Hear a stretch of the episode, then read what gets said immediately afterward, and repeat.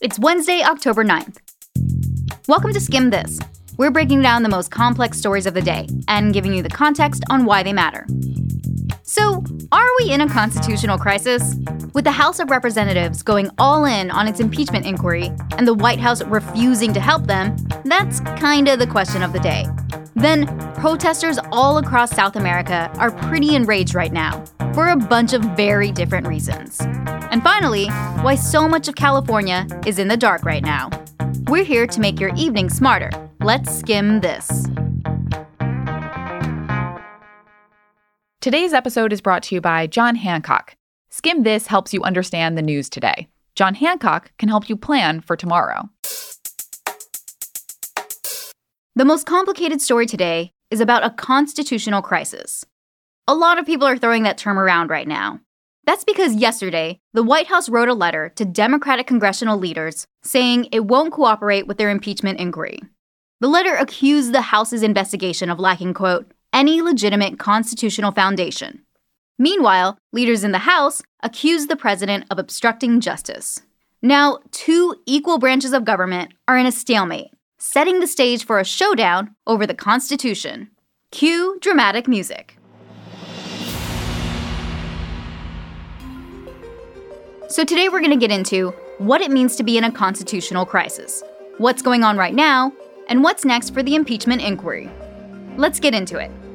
A constitutional crisis happens anytime there's a huge disagreement between different branches of government over what the Constitution says slash means. This can happen a few different ways. It could be that someone's ignoring legitimate orders from another branch of government, or a series of unfortunate events that make part of the Constitution hard to enforce.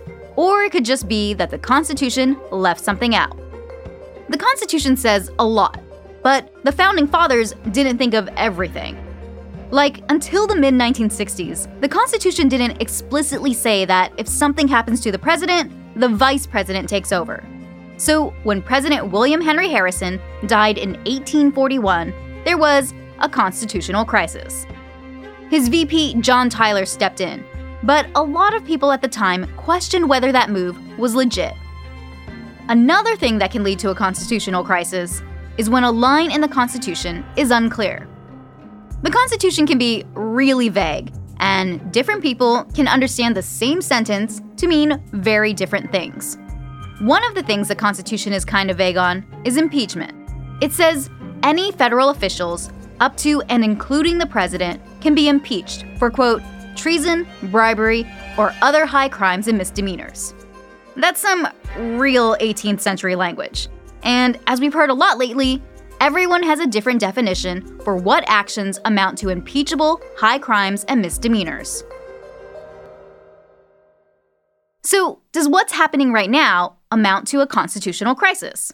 That's what some people are asking. And there's no clear cut answer. But one thing that's true is that there's no step by step guide for how the impeachment process in the House should work. The Constitution only says that the House, quote, shall have the sole power of impeachment. It doesn't lay out any explicit rules for the House's process. So, House leaders say, we get to decide how the process works, and we're doing an investigation. Meanwhile, the White House is dusting off its history books, saying, the last time you guys had an impeachment inquiry with President Nixon and President Clinton, you held a vote first. So, you have to do that now. Until then, we're going to block anyone from testifying and from handing over documents. If the White House has a different interpretation of how the impeachment process is supposed to work and chooses to ignore the House's demands under their power of impeachment, House leaders say they're going to have a problem. So, what can they do in response? On the one hand, they could decide to hold administration officials in what's called inherent contempt. That means Congress can fine or even jail someone for refusing to cooperate in an investigation. This power hasn't been used in about a century, and it's not clear they're going to do that right now. Or, Dems might say they don't want to fight anymore and used Trump's refusal to cooperate as evidence of obstruction of justice, and then move to impeach the president on that.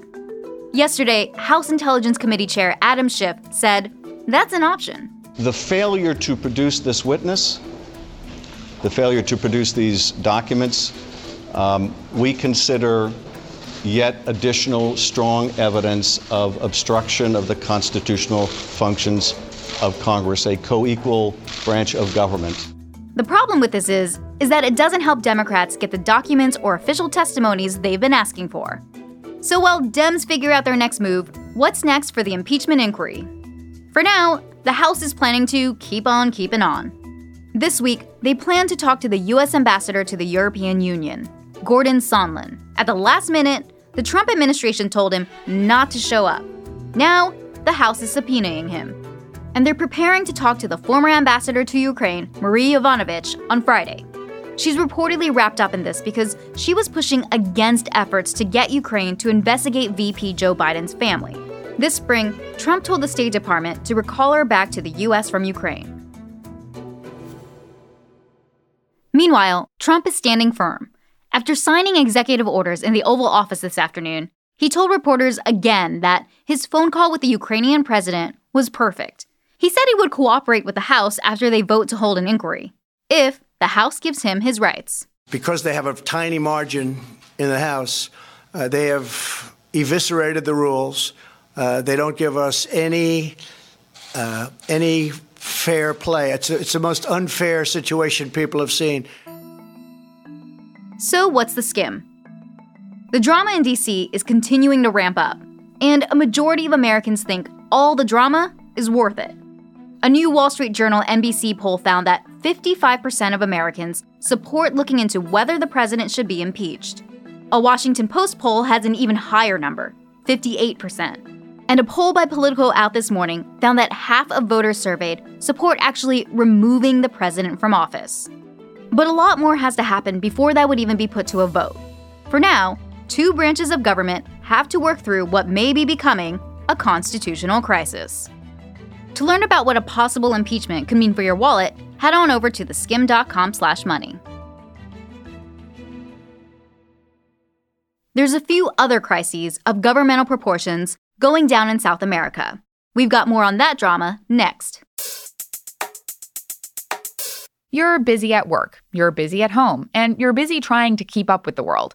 At Skim This, we help you with that last part. John Hancock can help you with everything else.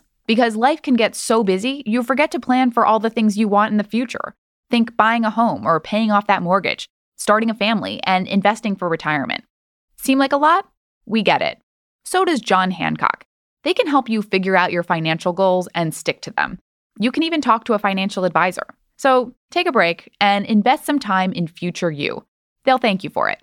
Go to theskim.com forward slash future to learn more. You may have heard about protests across South America lately.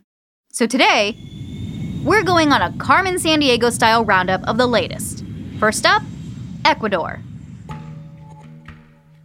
Ecuador's in the news because on Monday, the government up and left the capital to escape protesters. The president and his staff are camped out by the coast, but waiting this one out could be hard. That's because people in Ecuador are muy enojado after President Lenin Moreno cut fuel subsidies last week, which basically doubled the price of gas. Moreno scored a $4.2 billion loan from the International Monetary Fund in March. But in exchange, the IMF said, you've got to cut spending, and those subsidies are pricey. Now, Moreno's got to convince protesters to chill. Public transport workers have been striking for a week, while protesters have barricaded roads and even broke into parliament yesterday. What happens next isn't clear. But now we have to get to Peru. Last week, Peru's president, Martin Vizcarra, dissolved Congress. He said his opponents in Congress were blocking reforms to clean up Peru's politics, so he wanted new elections. Reportedly, more than 84% of Peruvians are into that, but surprise, Congress ain't having it. So Congress told Peru's president, We're dissolving you, or at least your presidency. That plan's kind of fallen apart too, leaving things in a bit of a stalemate. Vizcarra is reportedly holed up in his palace, and many Peruvians are out in the streets either celebrating or protesting this whole messy situation. Because it is a mess. Three former presidents of Peru are under investigation for a range of crimes. One's in jail, and another was arrested earlier this year. So, lots of cleaning up to do. For the final stop on our tour, we're off to Bolivia. Bolivian President Evo Morales is running for a fourth term in office, and his re re re election bid has hit a few snags. There have been protests this week over a new deal to export lithium to Germany to make electric car batteries. Protesters say Bolivia got a bad deal, and it's the government's fault. Morales has also caught heat for his response to some huge wildfires. You've heard about Brazil's fires, but Bolivia's also got it bad. Around 10 million acres have burned, and there's frustration that Morales didn't declare a national disaster. Heavy rain put out some of Bolivia's fires this week, but whether that's enough to extinguish growing frustration with Morales is unclear.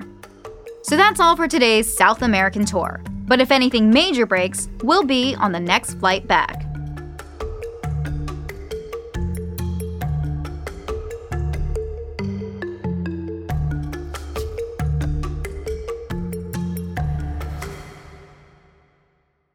Power outages often come by surprise and leave you rummaging around in the dark for a flashlight or that Bath and Body Works candle you swear you remember buying. But starting today, hundreds of thousands of households across California got a heads up before their power cut out. The state's electrical utilities are pulling the plug on purpose. The reason has to do with wildfires. Tis the season for wildfires in California, where the weather is very dry in the fall and winter, and the strong Santa Ana winds can make wildfires worse. Not to mention the fact that during the last wildfire season in 2018, more than 100 people died and 17,000 homes were destroyed. So this time around, California's utility companies are being extra cautious and taking electricity out of the equation, starting with the areas most at risk, which is a lot of California, from Humboldt County up north all the way south to Santa Barbara County. And people are being warned that they could be without power for days. That's a long time to sit in the dark, especially for people who need power for things like running medical equipment. So, hopefully, this move is worth it. But experts say there's no quick fix to California's wildfire problem, and real preventative measures like burying power lines under the ground are too expensive. So, until that gets sorted out, we're pulling for you, California.